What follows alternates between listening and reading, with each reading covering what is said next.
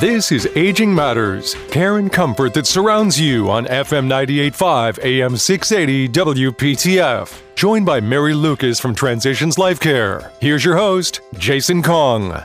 Welcome to Aging Matters, care and comfort that surrounds you, a service of Transitions Life Care. It's your life, your care on FM 98.5 AM 680 WPTF. News, talk, traffic. Hey, thanks for joining us this afternoon. I'm Jason Kong here with Mary Lucas of Transitions Life Care. Mary, how are you today? I'm doing well. All this spring weather has me in the gardening mood still. I like I said, I weeded my garden. Hold me to it. I did it. It's done. it's the beginning of spring. I love it. You know, you're you're an inspiration to us all. you're uh, coming through on your garden. You know, you're, you're doing your fitness routine every morning. yeah, yeah, that's been uh, I'm, a I'm impressed. I, I feel like um, I, I need to live by your example. Um, Can't walk the stairs to get to the radio this morning. That's okay. That's okay. Well, we've got a wonderful show lined up. We're going to touch on a number of topics. And first up, we're going to be talking about area agencies on aging. And we are very pleased to welcome to the show Austin Caton. He's the aging specialist with Central Centralina Area Agency on Aging. Hey, Austin, thank you so much for coming on the show. Thank you for having me. Um, it's an honor. You know, I think these are very important services. You kind of hear about them here and there, but I'm so excited to dive in a little bit deeper with you. Maybe we can start out. What is an area agency on aging? Is it a public organization? Is it a nonprofit? Um, and what kind of services are provided under the area agency on aging? Yeah, sure. Great question. So the um, area agency on aging um, was uh, centrally established um, with the Older, Amer- Older Americans Act, 1965. So it, they've been around a while. Some of the programs are newer, um, but they are a state agency. Um, there are, I believe, 16. There used to be 17, um, but they cover several. Each one will cover several counties in the state of North Carolina. Um, and for us, we cover nine counties in the Mecklenburg area. Mm-hmm. Um, and kind of some of the services we do is um, they're they're really broken down into five key areas. So one of them is preventing and detecting elder abuse. Uh, we have an ombudsman program that works with nursing homes um, and helps to you know helps with complaints and to make sure that they're being provided the, the best level of care. Mm-hmm. Um, we also work with uh, family caregivers, mm. which is essentially my program that I work with um, at Centralina, um, where we do information referral. Um, we do something called options counseling, where we've been trained to help uh, individuals to apply for um, you know, state programs such as um, you know social services programs. Mm-hmm. Um, you know, if there's the energy assistance programs and the water assistance programs, rental assistance, those kind of things, so we can help them with that application. We also do uh, respite services um, through vouchers um, mm. that we've contracted with different agencies in the area to kind of give a caregiver a much needed break um, because that, that need seems to be ever increasing. Uh, we also support nutritional needs um, and healthcare needs through evidence based programming. Um, another uh, key factor is we provide service and training um, for seniors that want to seek employment through the workforce program. Mm-hmm. And then we help with other home and community based programs such as transportation, uh, that para um, Americans Disability Act transportation, um, and help with, with uh, home delivered meals as well. Wow, you guys are busy. I can imagine during COVID, um, you found yourself doing a little bit of shifting on how services were provided, or uh, I'm sure that kind of the the uh, need for your services also increased. Can how did things change for you guys during COVID, and how are you adapting to some of these changes? Yeah, so really, um, there was very base level funding for um, all of these services, but really, uh, COVID really sh- um, sh- shined a light on those these services that are truly needed for uh, seniors and individuals with disabilities um, throughout the throughout the state. Um, you know, I don't know. Interesting enough, I don't know if you kind of follow uh, NC State Legislature mm-hmm. um, happenings, but there was a 10% increase in home and community-based services, um, and that really was uh, impacted due to COVID. Um, they really saw that there needed to be increased funding for these um, home and community-based services such as nutrition and transportation mm-hmm. um, programming and family caregiver programming and elder abuse, all the, the, programs that I previously mentioned. It really, we really um, saw a giant increase in people calling in, needing help, needing mm-hmm. more services. Um, and this, you know, if anybody has ever called a social services department, it's it's like navigating, um, you know, a river just trying to swim uphill to, to to get to a destination. It's it's and kind of our job is to is to help to give you specific information and eligibility and all of that. So it's it's definitely been a um, a battle, just trying to make sure that uh, individuals get the services that they need and that they're aware of the services that they need. Wow, you guys have got to be busy. At this system, you're exactly right. And someone personally going through it, it is very difficult. Um, you mentioned the word respite, and I and I'm familiar with it um, because I work in hospice. But I, I think that it's an um, something that not many people know about outside of that. Can you talk to us a little bit about your respite services? What is respite, and how do people go about uh, requesting these services? I think it's critical for caregivers to be able to take some time away and do a little bit of self care. And I think respite's a huge piece of that. Can you talk to us a little bit more? Sure. Um, so respite really is just trying to give the caregiver a break. They caregivers are really the unsung heroes. Um, they day in and day out are caring for their loved one um, with increasing care needs. Um, we, we get a lot of individuals that call in um, that they're a caregiver for somebody with dementia or somebody with a physical disability. Um, and our job is really to walk them through the programs that we provide, such as the respite or get them connected to transportation services. Um, we also have a great um, relationship with um, a local program through the social services.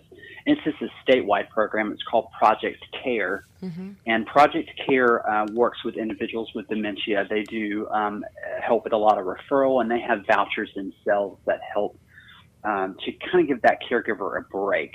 Um, mm-hmm. and a lot of people will either use a home care agency, which has been a large struggle um, right now because of the staffing shortages. Um, we're really seeing an increase in family members um, outside the household coming in and providing respite, which is a which is part of the programming that we can help provide. Mm-hmm. So, who qualifies to use all of your services at the Area Agency on Aging, caregiver services, et cetera? Um, and are they f- free services?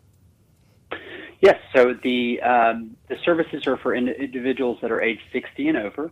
Um, the um, care recipient um, needs to need a, a, level of care. So that just means that they uh, need assistance with daily living activities, such as you know, things like personal care, uh, maybe help picking up medications, maybe running errands, this kind of thing. We just have to kind of um, go through an assessment with them over the phone mm-hmm. um, and to assess the need. And then once the need is um, is shown, um, we can sign them up for the voucher. For Centralina, our vouchers are we have a cap of about 2,500 for our uh, family caregiver voucher, and they can use that, um, as I said before, through a home care agency, and which we would pay directly to the home care agency, or through adult day services programs, um, or um, somebody that lives outside the household that has to be over the age of 18. Wow. You know, this is such a great resource. And I know that there are so many people that could benefit from this that, that, maybe don't know about it. So thank you so much for sharing that. How do people find out more about their agency on aging and the area that they live in? And how do you go about finding more about Central Centralina and what you all do as well? Yeah, so the um, area agencies, as I said, they're kind of they're broken up over um, through, throughout the state. You can call. There's an elder care locator uh, phone number that um, can connect you with the area agency that, that serves your county, um, and that number is one 800 677 1116 um, You can also call your local uh, NC 211 or your local senior center um, and they can connect you to the area agency that serves that county. Um, for those that are maybe are tech savvy and able to access the internet, um, you can go on to the Department of Health and Human Services under um, aging and adult services.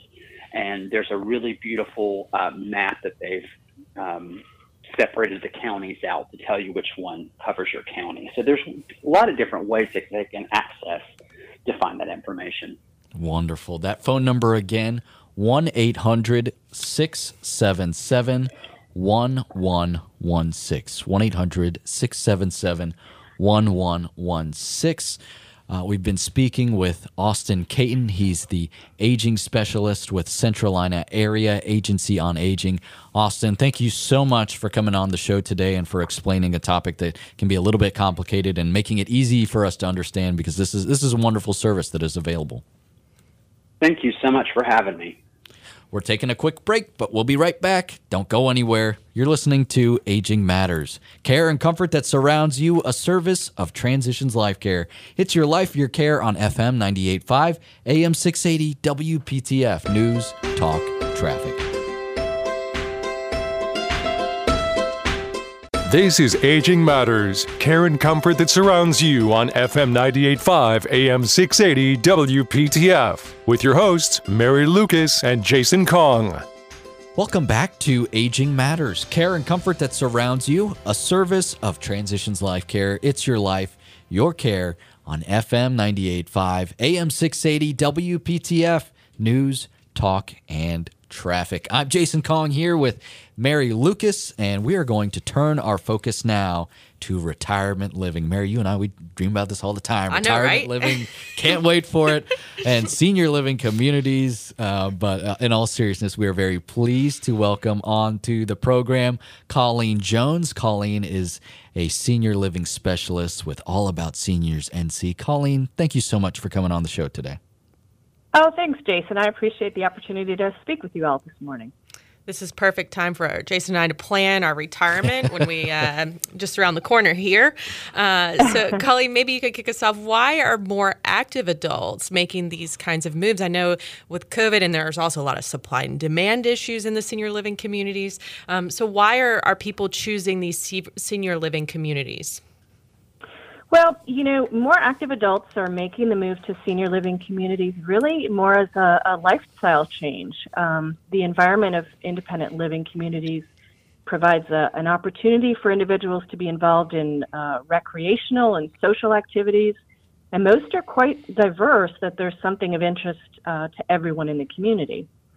Um, this truly allows the older adult to foster new friendships, increase socialization, pursue new interests or hobbies. And, and with these diverse programs, residents can find fulfillment to thrive during their senior years. Mm-hmm. Um, I, you know, I think that's a, a huge reason why um, individuals are doing that. Even even during COVID, um, you know, there's been a, a great increase in uh, in depression in in folks that have been isolated from their families and and that sort of thing. So, um, you know, these communities are, are truly a great option. Um, they provide maintenance free living, uh, transportation to medical appointments.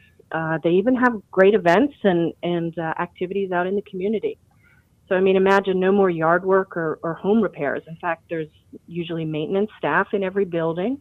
Um, they provide regular maintenance, such as changing, you know, uh, fil- air filters, batteries, and smoke de- detectors.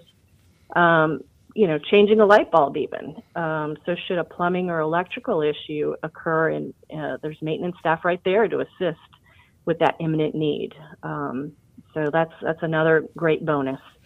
Um, you know, sometimes you'll see uh, individuals that, that lose their spouse, and, and these things can be daunting or overwhelming to maintain, you know, a, a home. Um, so that's a, another another great reason to, to choose these communities, Mary. That's some. Uh, that's awesome, and, and something I think isolation's a, and the depression and hearing what we were dealing with through COVID. I think these are really important things to think about. You know, some of our listeners have heard about assisted living or skilled facilities. Can you talk to us about really what is a, a senior living community compared to those things? Is there nursing care that's involved in these communities, or is it more like private duty nursing? and can bring in those services. Um, what are some of the differences um, between these communities and assisted living and um, skilled facilities? Sure. Yeah. So there, there is uh, that is one big uh, difference in assisted living and independent living in that typically uh, active adult or independent living communities will not have 24-hour nursing staff. Um, but most of these communities have partnerships with home care agencies that provide on site rehab services such as physical therapy, occupational therapy, uh, nursing care, even psychiatric services, which is, you know, a, a, huge thing to have an opportunity to, you know, have right there in your community. Um, you know, while the senior moving into uh, an independent community may not currently need any of these services, there's there's a great peace of mind knowing that if needed, they could too take advantage of the services right there in their own home. Mm-hmm. Um, so you, typically, those those types of things are, are as needed, um, not provided, uh, such as nursing duty or medication management, um, that sort of thing, as, as you'd find in assisted living. So folks living in independent living truly are not in need of uh, assistance with activities of daily living like bathing, dressing, that sort of thing. So they truly are, you know, independent, active adults uh, looking just for that maintenance-free living. Um, you know, the the communities are mostly apartment-style living, mm-hmm. so they'll have you know full kitchens or kitchenettes. They'll have a washer and dryer and uh, typically the communities will have like one or two bedroom options um, that have nice patios or porches. So it's you know they're they're truly downsizing, which you know we laugh in this community now. We we hate to call it downsizing, let's call it right sizing because that's truly you know that's truly what people are doing is they're they're uh, they're right sizing, moving from maybe a home they've had with their children for for many years, so downsizing from a home that's four or five thousand square feet to maybe twelve hundred square feet. So. Mm-hmm um, it's a big change. It's a big change, but it's it's also a, a very healthy one. Um, you know, another great option is uh, the on-site dining. Um, usually, there's there's these fabulous chefs that work in these communities preparing you know delicious meals, and they serve them in their well-appointed dining room. You know, yet again another opportunity for that increased socialization that um, you know really everybody needs, but especially our older older adults. Um, so really, you know, these are most of the, the reasons active adults are making that move to uh, to a senior living community. Mary. That's very helpful. You've touched on a few of the different amenities you'll find in some of these communities. Can you dive in a little bit deeper about some of the other amenities you'll find in a senior living retirement community? Sure, absolutely. Um, you know, retirement homes today are quite upscale um, and provide abundant amenities. Um, even our, our independent living communities that have been around for, for many years are, are keeping up to date with new trends. They're remodeling, that sort of thing. So, you know, you will find a lot of communities have either an indoor outdoor pool for resident leisure swimming. Um, some even offer scheduled aquatic therapy, which is a really nice thing. Um, along with the pools, a lot of communities have jacuzzis, they'll have saunas, massage rooms. Um, many of them have beauty and uh, barber shops right there, so they don't even have to leave to go get their hair cut, which is which is a beautiful thing. Mm-hmm. Um, you know, you'll find lavish outdoor areas as well with fire pits, putting greens, shuffleboard, and I've even seen some that are putting in um, areas for, for folks to play pickleball, which is a very Ooh. popular thing for seniors. Yeah, we love yeah, pickleball. yeah. Um, in most communities, they'll have movie theaters. Um, so these are housed right inside where, you know, they'll provide daily movie options. So it's a great thing for residents to grab a friend, catch a show, and not even have to leave their home. Um, let me think what else. So uh, pet friendly. Um, you know, many of our communities are pet friendly. They do have some restrictions and sometimes limit it to, to maybe only two pets in an apartment. But, you know, we all love our, our furry friends, and um, it's nice that, that our communities uh, recognize that and allow them to come in. Um, so truly the options and amenities are, are quite unique in, in every senior living community, but you'll find some, some fabulous options out there. You stole the question. I, I, you know, dogs are very important to me. I just want to make sure that I can bring the dogs since now they're offering pickleball. You know, I'm all in. Um, so right. as long as I can bring my dog, this is this is wonderful. One other thing, um, can you bring your car too? Um, you know, I know some of these, some of the independent living, assisted living, that's a thing. Um, so I assume you can still bring your car and you can get out and go do your grocery shopping and all the things like usual. Absolutely. So um, I have not yet seen a community that you can't bring your car, and in fact, most of them will have options um, of garages or carports. Sometimes those are extra rental fees, you know, aside from the apartment rental. Um, but transportation is another big thing that all independent living communities provide. So at, at a given point, a resident may move in, you know, having their own car, but over time it, it may come that they have to give up their license and are no longer able to drive. So right there, um, you know, communities provide transportation to medical appointments. They'll sometimes take folks to church, um, and they'll even have planned activities out in the community. So if a resident is no longer driving, they can go on the scheduled transportation and maybe go pick up a cultural event or go out to lunch with their friends and not have to worry about uh, not being able to drive their vehicle. Wonderful. And Colleen, if folks want to get a hold of you or find out more about All About Seniors NC, what's the best way to do that? Yeah, so uh, my email is Colleen at allaboutseniors.nc.com, and our main number is 919 830 6478. So I'd be happy to help anybody looking for um, some guidance, uh, needing quality care and senior living solutions for their aging loved ones. We'd love to help out. Okay, I'm, I'm just going through the checklist here. So we had the indoor outdoor swimming pool, the movie theater, pets. Uh, I think you checked off everything for Mary other than uh, a gardening space for her, Yes. Colleen. So I think she's going to be hey, calling well, you most soon. of them have that too. Yep. No, Oh. we can, we can, yeah, we Done. can find you a place that has gardening too, Mary. All right, Done. we just got to work on that whole aging side of things. But other than that, Colleen, I, I think Mary's going to be giving you a call soon. She is Colleen Jones, Senior Living Specialist with All About Seniors NC. Colleen, thank you so much for coming on the show today. Jason, Mary, it's been a pleasure. Thanks so much for your time and have a wonderful day. You as well. We got to take a quick break. Don't go anywhere. You're listening to Aging Matters, care and comfort that surrounds you, a service of Transitions Life Care. It's your life, your care on FM 98.5, AM 680, WPTF, News, Talk, Traffic. This is Aging Matters, care and comfort that surrounds you on FM 98.5 AM 680 WPTF. 60 minutes devoted to giving you all the information you need when caring for a loved one. With Mary Lucas and Jason Kong. If you have questions for the show, you can email agingmatters at transitionslifecare.org.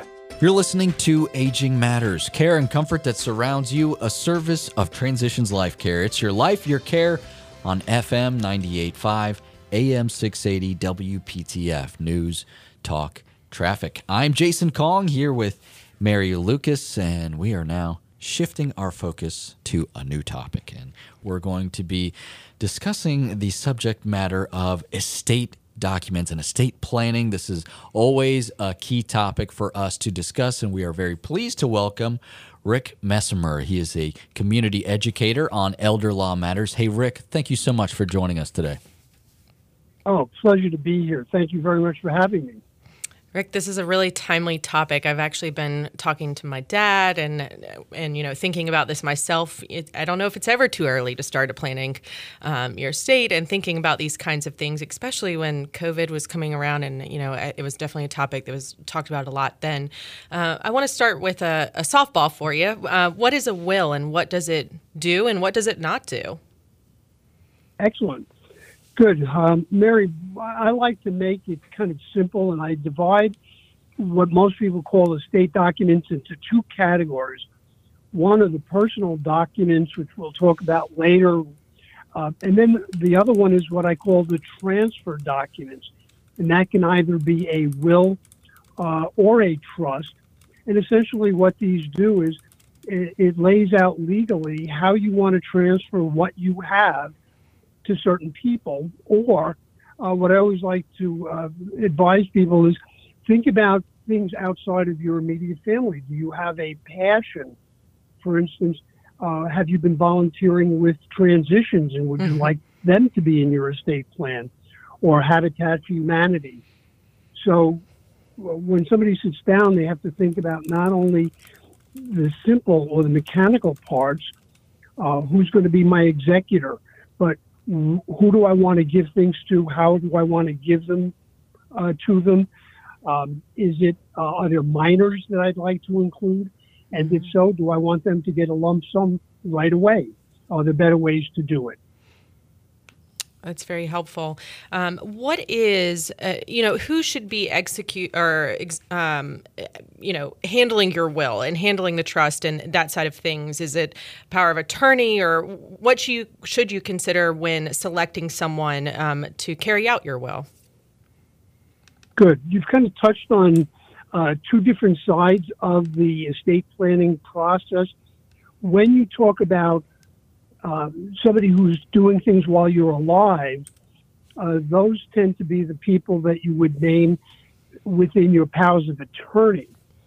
Uh, the person who's the executor or executrix is the person that you are, are appointing to handle your estate after you pass away. Mm. I always say the same thing. The legal document only can go so far. The reality is that you must appoint somebody for all of these documents that you trust so that they're going to actually um, fulfill the wishes that you have. So I've written down that I want to give something to a charity. You got to make sure that that in fact happens.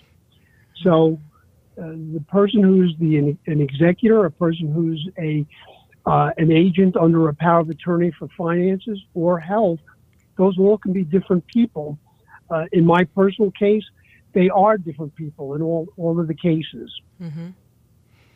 So, what happens? You've kind of touched on this a little bit. What happens if you die without a will or without someone to execute your will? Uh, it's frightening, Mary. Mm-hmm. Uh, one of the things that I had done uh, when I was really thinking about the importance of a will is I went on to the North Carolina statutes and I actually asked the question, what happens if you die without a will uh, in the state of North Carolina? And if I'm just going to hopefully not bore people, but I'm actually going to read what parts of these things say. Out of the statutes, it says, for married persons, divisions of the assets includes the spouse and the children. For unmarried persons, division of the assets include any children first, then parents, then siblings. Finally, if there's no family at all, the estate passes to the state of North Carolina.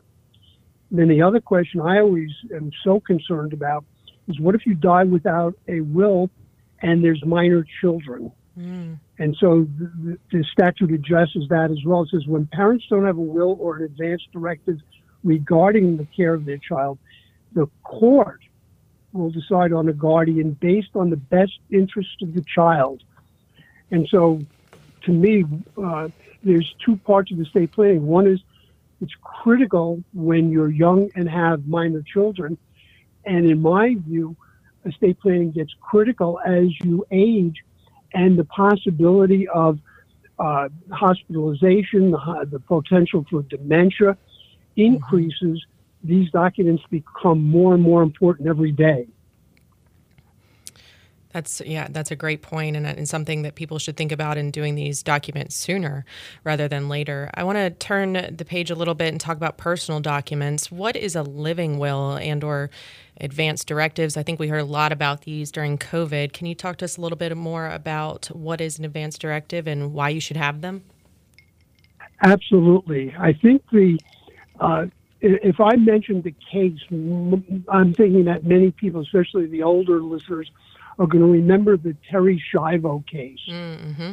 Basically, within the document of an advance directive, you're uh, giving instructions not only to the medical community but to your family what your wishes are in certain cir- circumstances. As an example, you might say in your advance directive, if I have advanced dementia and I have this, this, and this, and in the view of the doctor, there's no chance that I can ever recover to any meaningful level, that I don't want life sustaining uh, measures taken. Now, those could be hydration, those could be uh, food through a feeding tube, mm-hmm. or you might say in your advance directive, listen, all I want is to be kept comfortable uh, and just let me go, you know, by natural causes so many of the documents, whether it be um, some of your medical powers of attorney or your advance directives. In my view, when I did mine, it was more for the people around me than me myself. I didn't want my loved ones to have to sit there in a critical time when I was on life support and have to make that decision. So, what I personally do is every time I make a change in my estate documents, I just say, family, come on in, here's what we're doing, here's what my wishes are. And I want them to argue with me while I'm still alive, not when I'm laying in a hospital bed. So, uh, to me, it's a, it's a process that involves m- me explaining my wishes to you, and then giving you an opportunity to uh, say, "No, Dad, that's not what I want," mm-hmm. or "Yes, I agree with you," or "Boy, that's tough for me to, to swallow, but yes, I agree with you. That's what we'll do if that uh, situation ever arises." That's a great point. One last question for you. When should you get a lawyer involved? I know some of these are legal documents, some only need to be notarized. At what point should you get a lawyer involved in any of these process? I, I answer that kind of simply. I uh, I'm not. I've actually gone online and actually done some of the online documents, and for the simplest of cases, they may or may not be adequate. What I found is that if you have uh, anything that's a minor bit complicated, uh, second marriage, you've got property. Uh, I'm dealing with two different people now who are realtors who have their business set up in an LLC. That level of complexity uh, seems to, to to lend itself to going to an attorney to ask all of the questions. I am so fearful that if a document isn't done correctly, that you go, and we're going to talk maybe about some of these things later, you go and you're looking at VA benefits or Medicaid mm-hmm. or some other government program, and your documents aren't set up correctly, you can kind of like shoot yourself in the foot. Uh, and, and so by saving some money on an attorney today, you could lose literally thousands of dollars a month when you need that benefit. So I'm an advocate. Uh, in 2003, I put together my own uh, trust. I, I'm a believer in doing these documents. I believe in the in the process. I believe in the communication to my family. So whenever I'm talking to families, I always apologize. I say, don't ask me personally because I believe in it and, and I've done it myself. So I'm a consumer of professionally done documents and have been for, you know, 20 some odd years now. Mm-hmm. Yeah, it's a step that we all need to consider when we are doing our planning. And we are speaking with Rick Messimer. He is a community educator on elder law matters, and we're going to continue our conversation with him right after this. Don't go anywhere.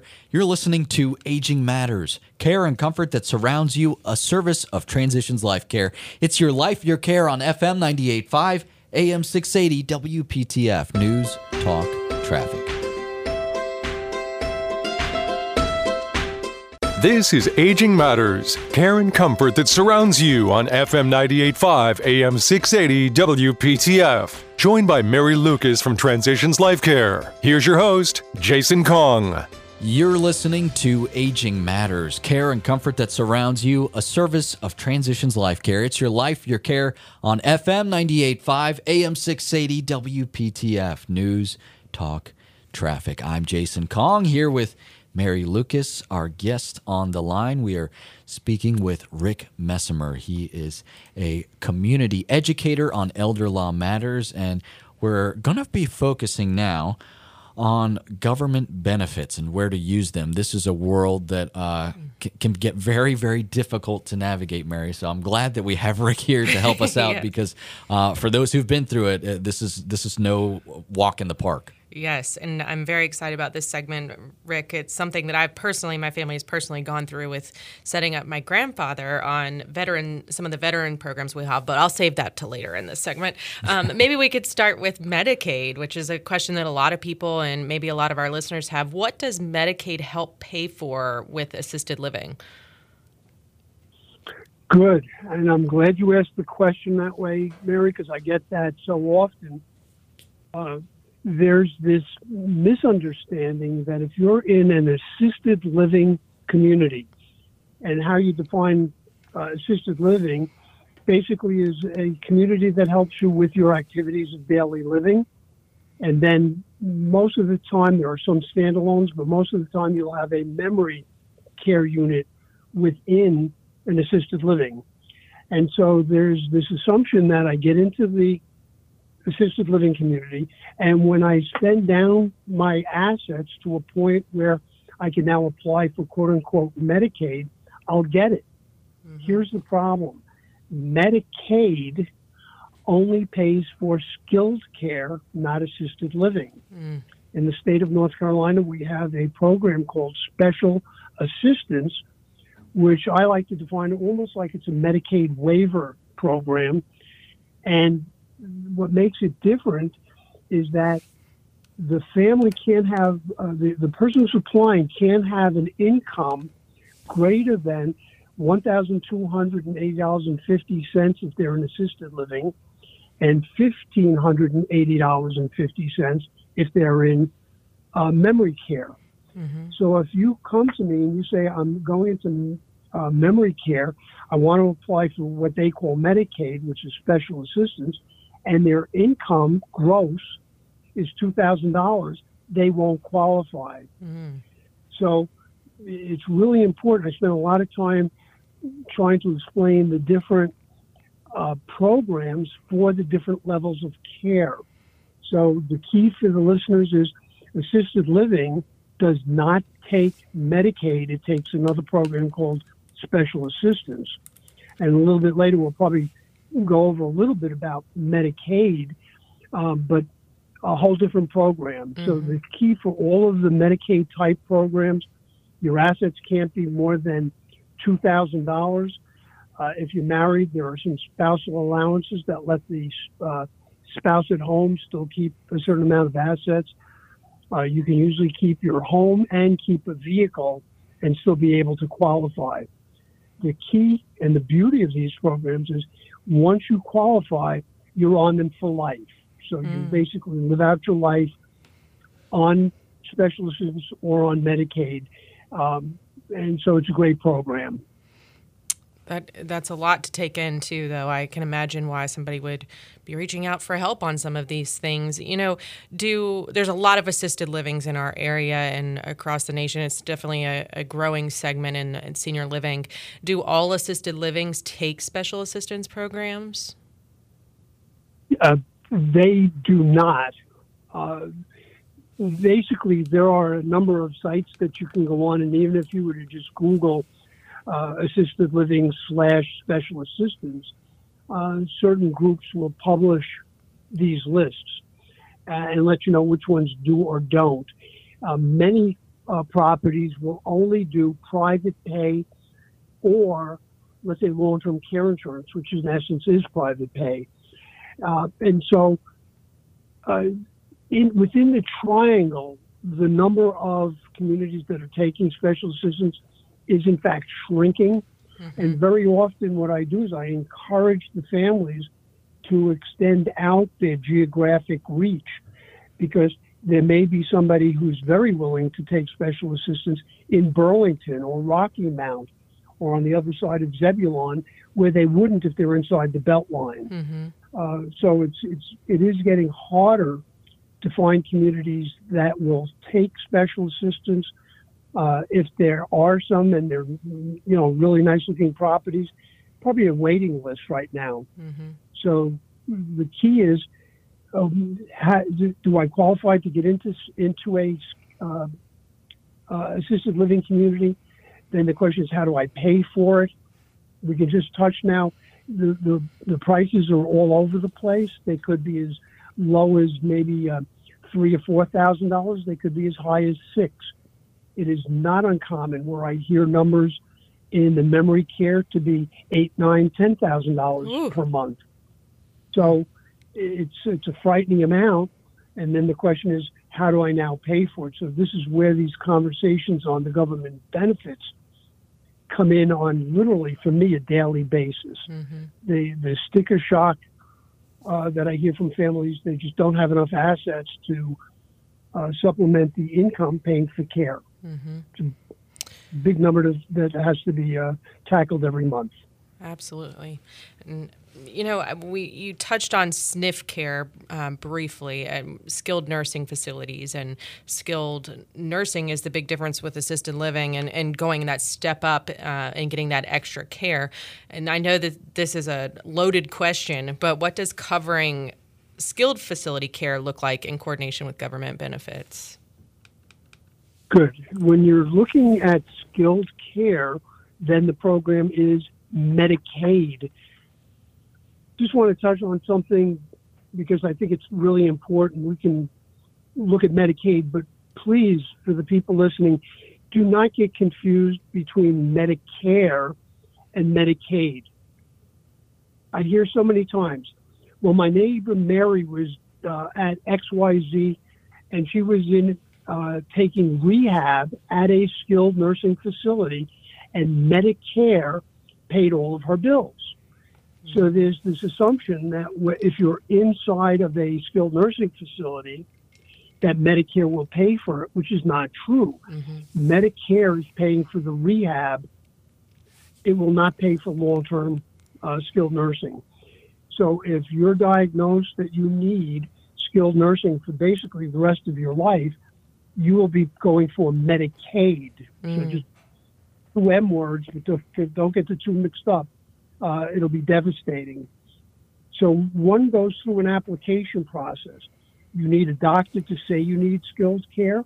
You need the skilled care facility to agree. They'll just go out, do an assessment uh, on the potential uh, client of theirs. Uh, then the question is, can they apply for Medicaid? There are some restrictions. Uh, they need to have the spend down to $2,000 in what they call countable assets. You're still permitted to have a primary residence. You are still permitted to have a vehicle. Um, some of those get a little bit more complicated, but that's the, the essence of it. Uh, what people are going to be concerned with is can Medicaid come after the passing of the individual and take their house or uh, do some things? And the answer technically is yes. That's called Medicaid recovery. And Medicaid will uh, send a bill to the estate of the deceased person and say, We've been paying Medicaid for X amount of years. We want some of our money back. And how that uh, kind of like street rumor came about that Medicaid takes your house. Well, if you only got two thousand dollars in cash, your only asset might be your home. So the executor needs to sell the home to pay the bill, Mm-hmm. and that's where that legend kind of came about. Medicaid doesn't want your house; they want their money. Gotcha. So when somebody comes to to, to a, an estate planning, uh, preferably elder law attorney, then what's going to happen is we're going to look at ways that we might be able to protect assets Mm-hmm. as well as get on the benefit program. So there are some very simple things. As an example, you can have a uh, irrevocable burial pro- uh, policy. Uh, you can make investments into that vehicle. So if you've got a 15 year old car, and let's say you don't have to go out and buy a new one, which is like when it's only five years old, that would be a legitimate legal spend down for that. I always encourage people look at your patient, look at your family member. Do they need dental work, eye care, hearing aids, all things that, for the most part, aren't covered by Medicare? How can we get those to better the patient's life and meet the spend down requirement at the same time? So there are things that are legal spend downs. You just have to know what they are. The key is never gift money. Don't give don't give that car that you got to your granddaughter that's considered a gift. And that's going to create problems in that Medicaid application. So unfortunately, the process is is complicated, and I encourage everyone who's thinking about it or, or is concerned about it in their future that they would see somebody. Uh, you know, the, probably sooner the better. The more the earlier we can talk to someone, more apt we're going to be able to find an avenue that they can go down to protect assets and get the benefit when they're in the nursing home ready to apply. It limits the number of options that might be available. So earlier the better. Yeah, like many of the topics that we discuss on this program, you know, after the fact or in the middle of a crisis, it's often too late and makes things a whole lot more challenging. So, getting ahead of it, planning, understanding what might be available to you is always our recommendation. Rick, if folks want to learn more about you or get a hold of you, what's the best way to do that? Uh, two ways. I'd be more than happy to accept phone calls 919 656 2959 or my email address is rick at carolinaestateCouncil.com. Either one. Uh, and everything that I would do, uh, absolutely no charge for uh, chatting with somebody. So that would be a, a, totally free service, and I would love to uh, be able to chat with some of your uh, listeners. Wonderful. He is Rick Messimer. He is a community educator on elder law matters. If you want to reach him by phone, that number again is 919 656 2959 or email rick at carolinaestatecouncil.com. That'll do it for us today. On behalf of Mary Lucas, I'm Jason Kong, thanking you so much for listening to Aging Matters, care and comfort that surrounds you, a service of Transitions Life Care. It's your life, your care on FM 98.5, AM 680, WPTF News, Talk, Traffic. Have a wonderful day. You've been listening to Aging Matters, care and comfort that surrounds you on FM 98.5, AM 680, WPTF. For more information, log on to transitionslifecare.org.